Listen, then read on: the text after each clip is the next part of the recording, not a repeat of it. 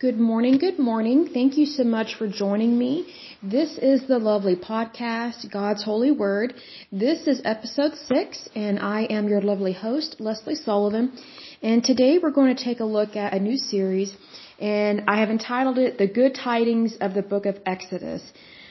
Um, I thought of this because we had previously gone over the book of Psalms, specifically uh, Psalm 106, and part of that psalm discussed the historical and factual data and history of the Israelites of when they left Egypt. And we also talked about the goodness of God and how to turn to God, not away from God, especially in times of trouble. And we can learn from several examples from our, uh, our Hebrew ancestors and our faith. And I thought, you know, something is drawing me to the book of Exodus. It's a really excellent book. I really love it. And so I want to go ahead and start there. So this might be a slightly longer series, but that's okay because there's so much packed into the book of Exodus. It's definitely not dull. What's interesting is that it's almost like a new beginning, but then you also have the end of slavery for the Israelites. So there are so many threads of stories within this, just this single book within Exodus. So let's go ahead and get started. And again, I am reading from the New International Version. This is the Leadership Bible. And I'm going to start uh, with the first chapter of the book of Exodus. So here we go. It says here, These are the names of the sons of Israel who went to Egypt with Jacob, each with his family. Reuben, Simeon, Levi and Judah, Issachar, Zebulun and Benjamin, Dan and Naphtali, Gad and Asher. The descendants of Jacob numbered seventy in all. Joseph was already in Egypt. Now Joseph and all his brothers and all that generation died, but the Israelites were exceedingly fruitful. They multiplied greatly, increased in numbers, and became so numerous that the land was filled with them. Then a new king, to whom Joseph meant nothing, came to power in Egypt. Look, he said to his people, the Israelites have become far too numerous for us. Come, we must deal shrewdly with them, or they will become even more numerous. And if war breaks out, we'll join our enemies, fight against us, and leave the country. So they put slave masters over them to oppress them with forced labor, and they built Pithom and Ramses as store cities for Pharaoh. But the more they were oppressed, the more they multiplied and spread. So the Egyptians came to dread the Israelites and worked them ruthlessly. They made their lives bitter with harsh labor in brick and mortar and with all kinds of work in the fields. In all their harsh labor, the Egyptians worked them ruthlessly.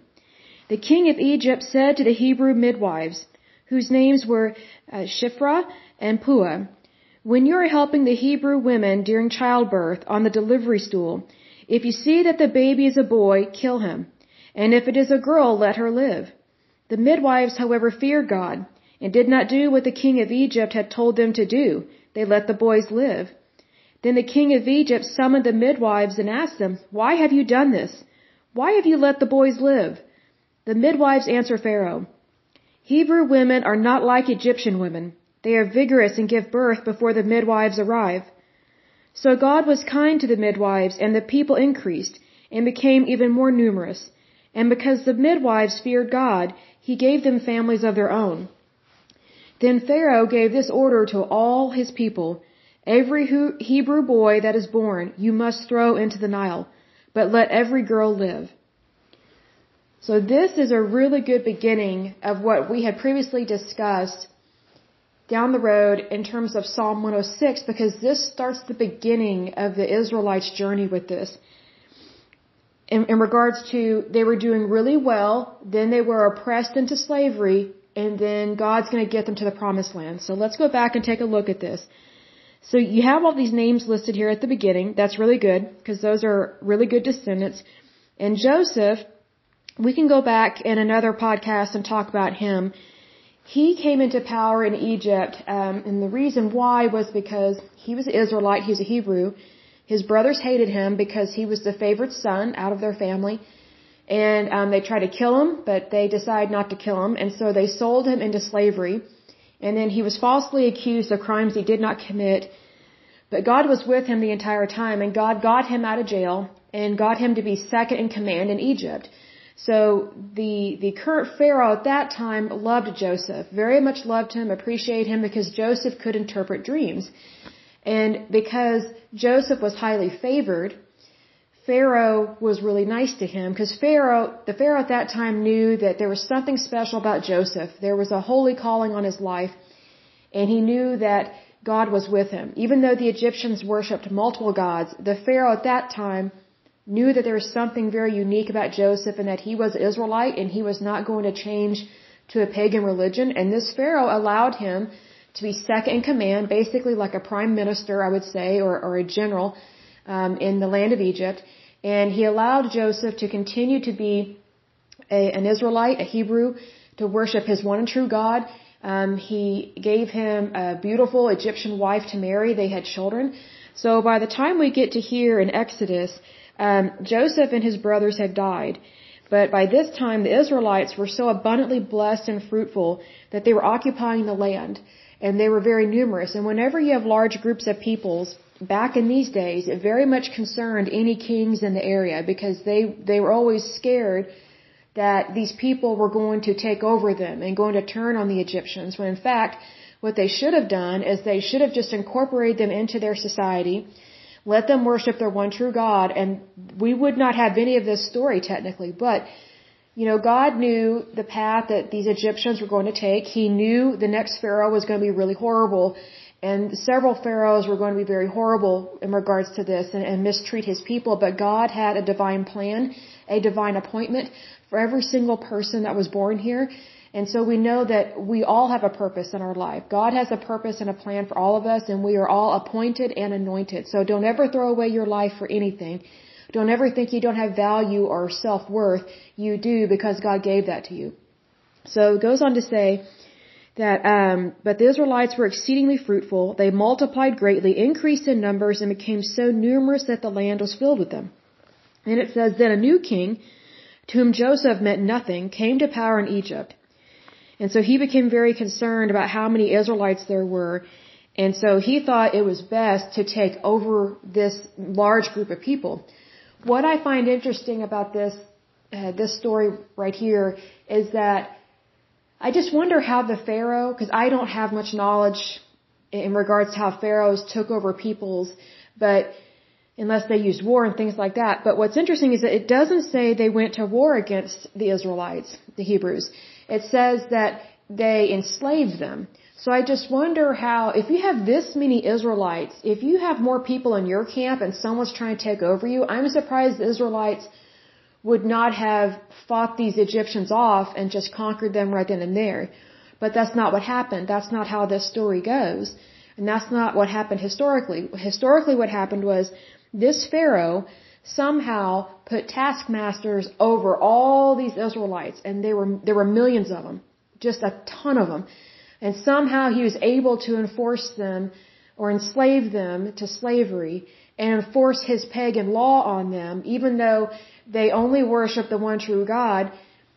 He still practiced his own pagan religion, and if anything, I think it probably angered this Pharaoh that you know, he has all these gods and you, and they don't have as many people as the Israelites, but the Israelites have this one true God and they are not going to sway from it. They are not going to worship something else.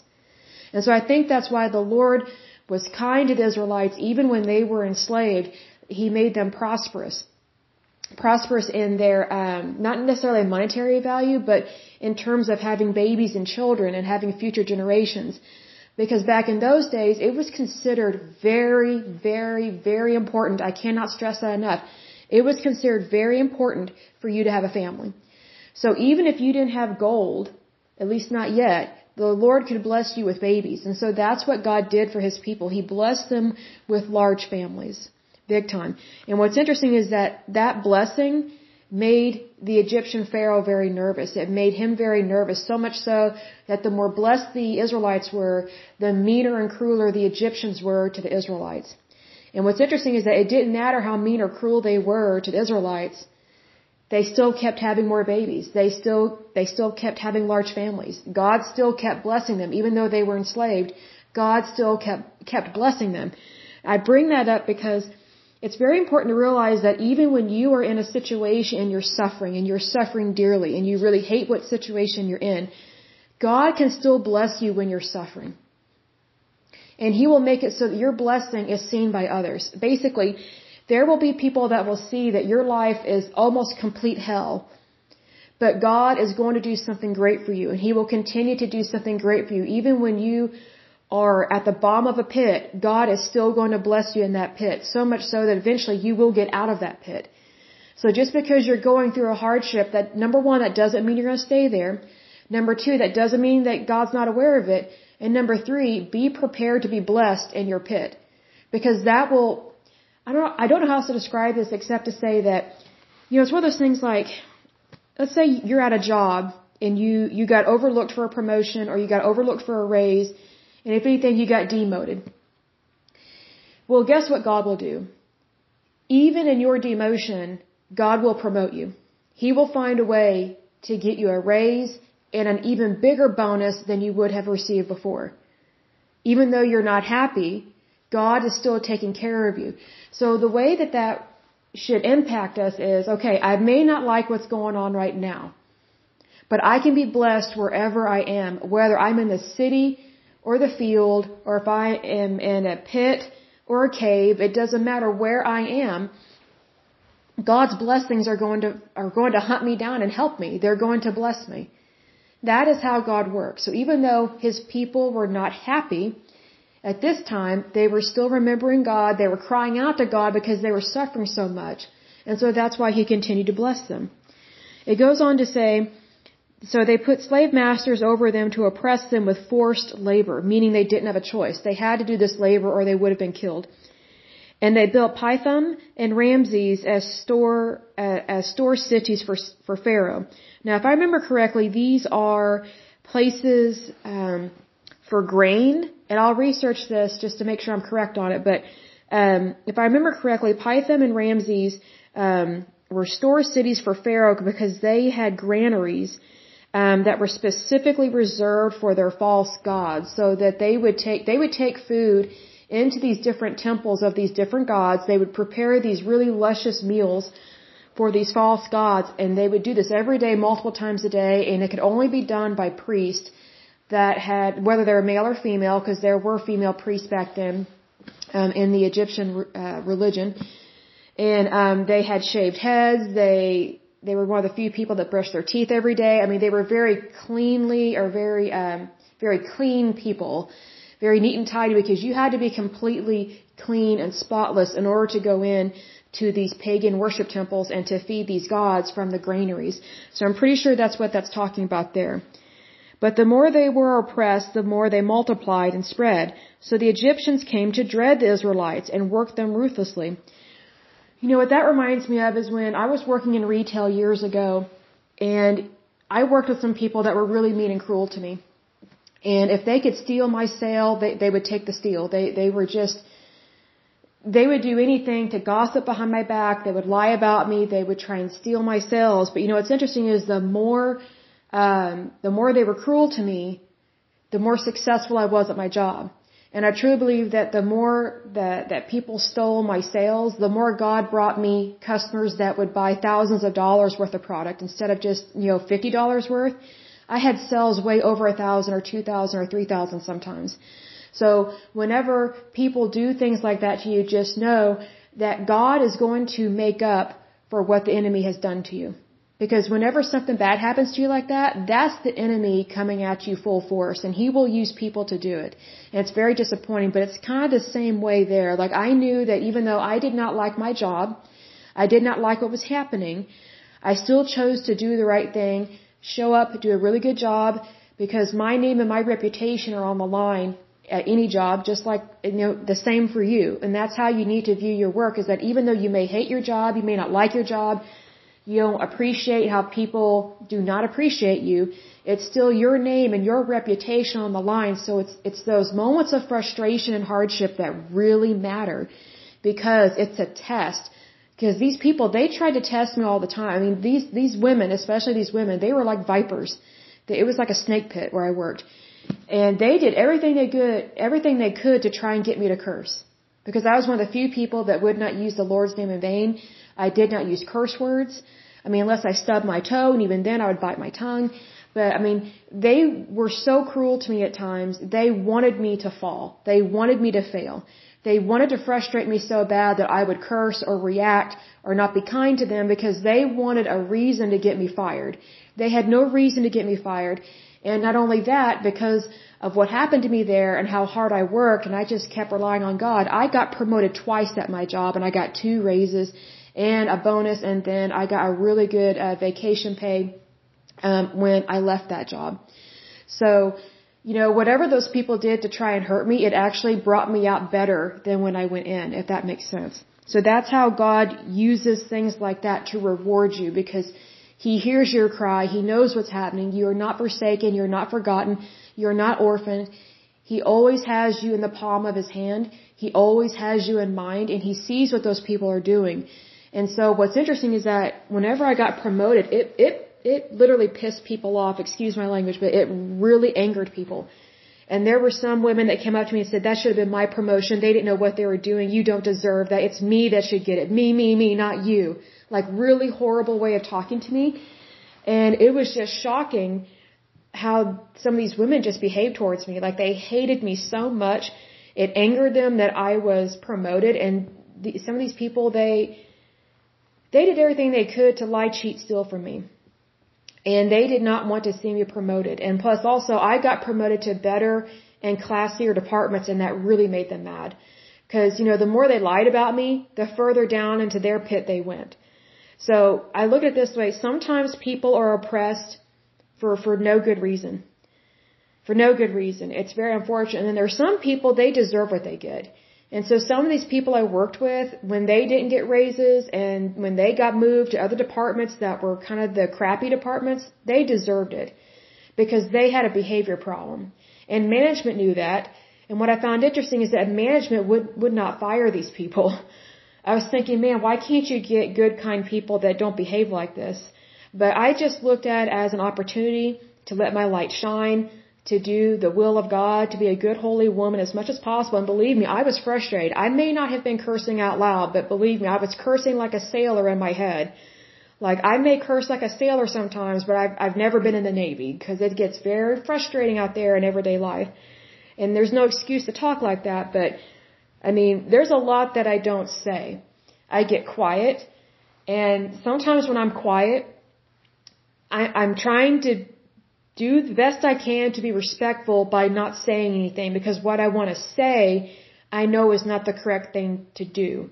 So whenever someone was bothering me at my job at this retail place, I would just walk off and I would start reorganizing stuff. I would I would redo the the floor plan in the store. I would redo what's called the floor set. And I kid you not, every time I started working and I started redoing a floor set, a customer would come up and say, hey, you know, can you help me with da da da? Like I didn't have to go find customers; they found me. If that's not the goodness of God, I don't know what is. Because what really irritated these women that I worked with, and I worked with a few men, but men didn't always behave like this. I'm not saying that they were great or anything, but you know, because everybody has their flaws. But I mean, I pr- I mostly worked with women in terms of this retail situation. But what was interesting was I hardly ever had to go find customers; they were finding me. And I knew that was the goodness of God. And even though I was pissed off, I was angry about how I was being treated, I recognized that that situation was not about me. And that God was trying to bless me in that situation. He, he was trying to bless me. He knew what I was going through. And what I mean by that situation wasn't about me, even though I was suffering and I was having to deal with some really bad people in my life that I worked with. When I mean that it's not about me, it's that I have no doubt that God was trying to correct these women. He was trying to help them realize they shouldn't be, be uh, they should not be behaving like that. They should not be acting like that. So just know that when something's going on, that how word this like whenever you're being oppressed, just know that your oppressor has God's attention big time. And he's trying to work on them. He's trying to help them. He's trying to help them repent. He's trying to help them to change and he's giving them every opportunity to do good. But look at what happens here in, in Exodus. You know, I have no doubt that God was giving Pharaoh every chance to be kind to his people. But the more Pharaoh turned down the opportunity to be a good person and to believe in the one true God, the more God blessed his holy people which in our day and age would include you and me, because we are included in God's holy family when we accept Jesus Christ as our Lord and Savior in our heart, in our soul, in our mind, in everything in our life. Because I'll give an example, like even though there were some days I did not want to go into work, I just thought, you know, I, I don't know why God, I don't know why God has me here. I don't get it. I literally was like, I don't get it. I'm a good person. I'm trying everything I can to not tell these women off. Like I did not even eat with these women at lunchtime. They were so hateful and horrible to me. I mean, there were a couple nice workers, but we hardly ever worked the same shift. I was like, oh, just put me around good people. Put me around good people. It never happened. you know, it just never happened. And I laugh about it now, but I was super pissed off about it back in the day. But, um, you know, what I learned to do from a young age, um, because I'm Irish and French, so, um, the part of me that's Irish, um, when I know that when I get angry, that I need to use that anger for good, not for bad. And I, I recognized that when I was a little girl. Cause I was like, man, I know I can get mad about stuff. Like, you know, and it's not just about getting my way. It's always about, hey, you need to do the right thing. Why aren't you doing the right thing? Like that kind of stuff used to bother me when people were just, or kids were just blatantly cruel. I was just like, what are you doing? Like, you know right from wrong. Why are you, why are you behaving like this? Like, to see such sinful behavior at such a young age really disturbed me. So it really created this right and wrong, black and white, extreme kind of thinking, um, even when I was a little girl. So I recognized that, you know, my natural nature is to stand up for what's right. And if I see something that's going down wrong, I'm going to speak up and defend whoever needs help here. But when it's me that needs help, it, it's kind of difficult sometimes for me to stand up for myself. So what I would do with my anger, instead of acting on my anger, is I would use my anger as energy. And what I mean by that is that every emotion that we have produces some sort of um, energy. And so instead of using my anger to tell someone off, which I was very tempted to do, but I never did, and um, whenever I did have to correct somebody, I made sure that I was super kind and nice about it because I didn't want anything to come back on me and then be like, aha, I caught you, Christian, you're, you're a fake. I didn't ever want to give someone an opportunity to behave that way towards me because believe me, they were waiting to pounce on me. And these were so-called fellow Christians, some of them. Some of them, I don't know what they were, but you know, the, sometimes Christians can be really mean and cruel to each other and I don't know why because you would think they wouldn't do that, but they do. But, so what I mean about whenever you're frustrated, what I would do whenever I was frustrated or angry, I would say, okay, how can I use this for good? Because I know I have a righteous anger. I know I'm correct in being angry about what's happening to me because I don't like it, but that doesn't ever give me an excuse to be mean, hateful, or act in a way that is unbecoming of a good, holy Christian woman because I know that I am a follower of Christ Jesus. And I know that if, if Jesus can control his temper, I can control mine because I'm following Christ and I'm I'm doing everything I can to be good natured and it is really hard sometimes when you're dealing with really evil people or people that they may not be extremely evil but they're heading that way with their decisions. So I looked at it as, okay, I'm pissed off in this moment. I'm very bleeping angry about what's happening to me and there were some really tough situations. I just thought, you know, I, whatever anger I have, it's obviously got my heart rate up. So I'm just going to pretend that I am going to go redo this entire wall of clothing.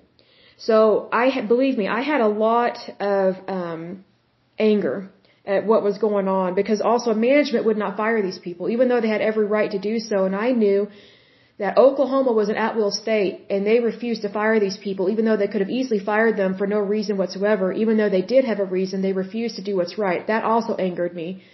That my employer valued money more than they did my life and more than the work environment, the safety of the work environment. So I just used my anger to give me energy to do even more work. I tell you what, I resized, oh goodness, I think it was the entire, was it the east wing or west wing of the store that I worked at?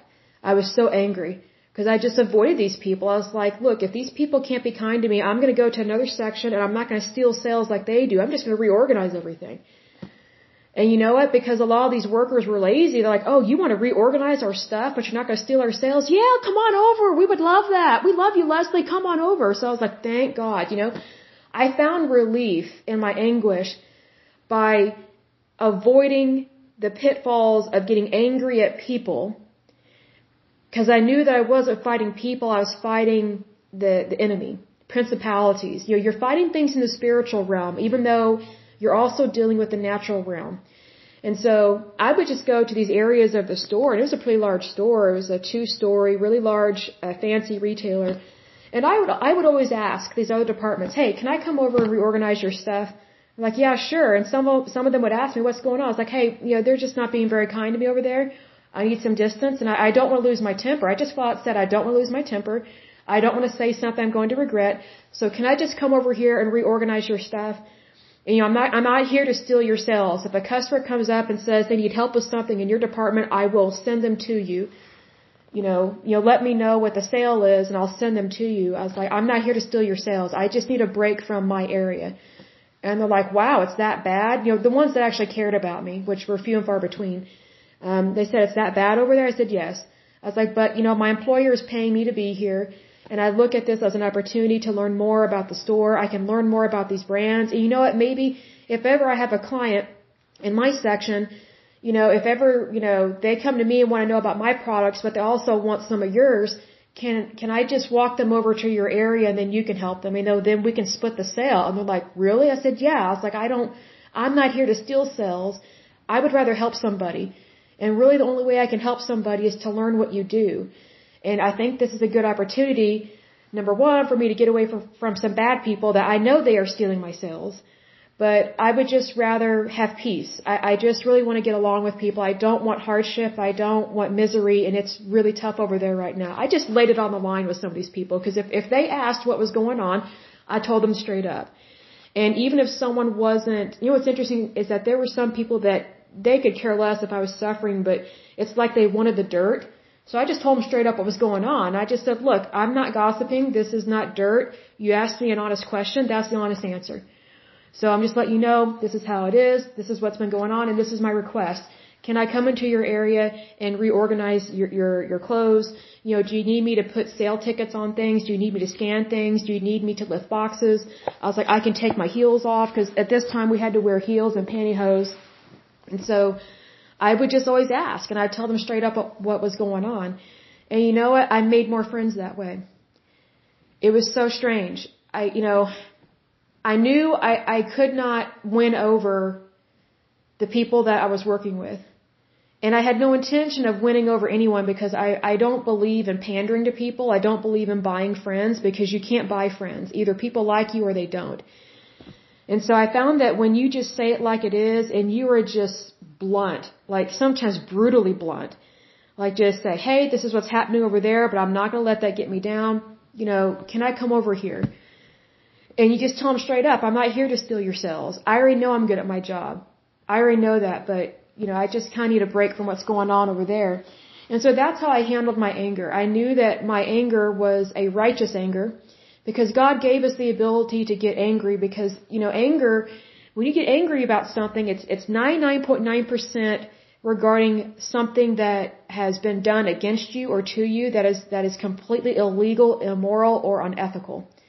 So when you get angry, you should not feel guilty about that. Anger is what God gave us to recognize when we are being violated one way or another. It's what we do with our anger that makes or break our character and makes or break our future because I didn't believe me, I so wanted to tell some of these bitter Bettys off. I really did. And I didn't even call them bitter Bettys. I so wanted to. Uh, listeners, you have no idea how bad I want to just rip these women a new one verbally because I am really good um, with telling people off. you know, I just I I guess that's a natural talent. But I made sure that um that I did not give in to my flesh and I did not give in to that temptation of really wanting to be brutal um, with my words with these women. And so what ended up happening was I made friends in all these other departments. and I actually helped their sales grow tremendously by like thousands of dollars per day. And so that got the attention. excuse me. Let me get a drink here. Hold on just a moment. Sorry about that. Got something stuck in my throat. Um, but anyway, um, that got the attention of management. And, um, you know, they saw that, you know, they knew it was going on. And they saw these bitter women for what they were. And they were women, uh, bitter women of all ages. I think women can be bitter at different stages in their life. And I think bitterness is such a horrible sin to commit because you're missing out on the goodness of God. And you're missing out on getting to know really good, kind people and you're also destroying your reputation. You are ruining your character and you're separating yourself from God when you're bitter. And it's very easy to get bitter for whatever reason, but just because something is easy, that doesn't mean we should do it. So, but anyway, um, management took notice of me, and I guess some of these employees that I had never really got to know before, um, they actually went to their uh, their managers and said, "Hey, you know, th- this chickadee from this other department, she's having a hard time in this other department, but she took the initiative and came down and asked us, asked us if we needed help with anything. And what's interesting is she didn't steal a single one of our sales, not one. If anything, she gave us sales, and she wanted to learn more about our department. You know, is there anything that we can do to help her? I didn't know that was going on um, at all because because of how um how do I word this? I I was expecting to be treated like dirt. I could totally use another word that is equivalent to horse manure, but I was I was expecting to be treated like trash because that's how I was being treated in my department. And so um I didn't know that the these people they they were seeing me in a different light and they were not believing the lies and the gossip of these really horrible women and that um, you know God was taking care of me the entire time. Even though I mean I didn't I did not necessarily feel distant from God, I was just really pissed off about what was going on at my work because it's like I was trying so hard to be successful because I wanted to move up into management. That was my goal. Um, I wanted to sell so much that that I would become a district manager. And um, while I was at that job, I actually got recruited to go work for a software firm and I, I went that avenue instead. But my goal was to move up into management and um, get promoted to the corporate office in another state. That was my goal.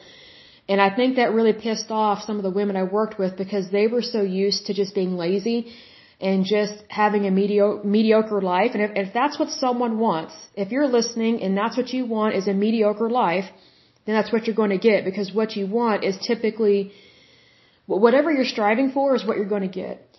And these women, they couldn't stand the fact that I had goals, I had hopes, I had dreams. Like they did everything they could to break me, and it did not work. Um, because see, here's how I look at. Um, I am Irish and French, but the good thing about about being Irish, excuse me, is that um, we we are very stubborn, and unfortunately, the word stubborn can mean something very negative. But you know, to me, that is such a lie to say, "Oh, you're so stubborn."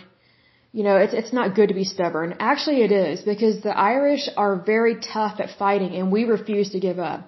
So if ever someone has told you that you're stubborn, just let that roll off your back and realize that being called stubborn is actually a, com- a, a compliment because I look at it this way. When you're stubborn, you refuse to give up and you have endurance. And you, you have perseverance. And I know that for a fact because at almost every job I've had, especially at that retail job, you had to have uh, persistence and endurance to get through the crap I went through. And so whenever someone, you know, growing up, I didn't always like the adults I was around because sometimes they would be really mean and just say horrible things to me. But one of the things I couldn't stand was they would tell me, oh, you're so stubborn. And it wasn't that I was stubborn per se, it's that I didn't want to do what they told me to do because I didn't agree with what they were saying.